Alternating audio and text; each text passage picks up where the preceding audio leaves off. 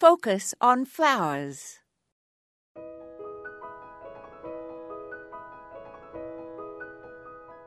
Art historians refer to the years from 1750 through 1850 as the golden age of botanical art.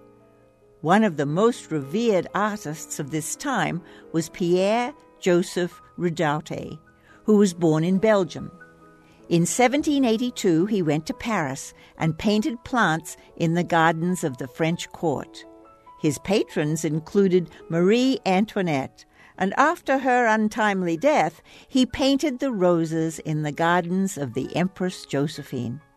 She had the most splendid rose gardens of her time.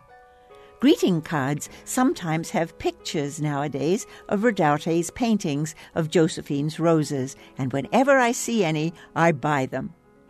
Other painters of this period were the brothers Ferdinand and Franz Bauer from Austria.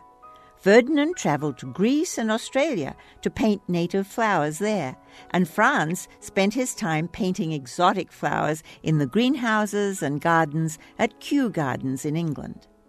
During this period, there were great advances in the techniques available to reproduce botanical art, and in fact, all artwork. Printers were able by then to use metal engraving, etching, and color lithography. Because of those advances, pictures of flowers could be reproduced in books. So it became possible to reproduce botanical art and disseminate it, even though, of course, it was an expensive process. This is Moya Andrews, and today we focused on the Golden Age.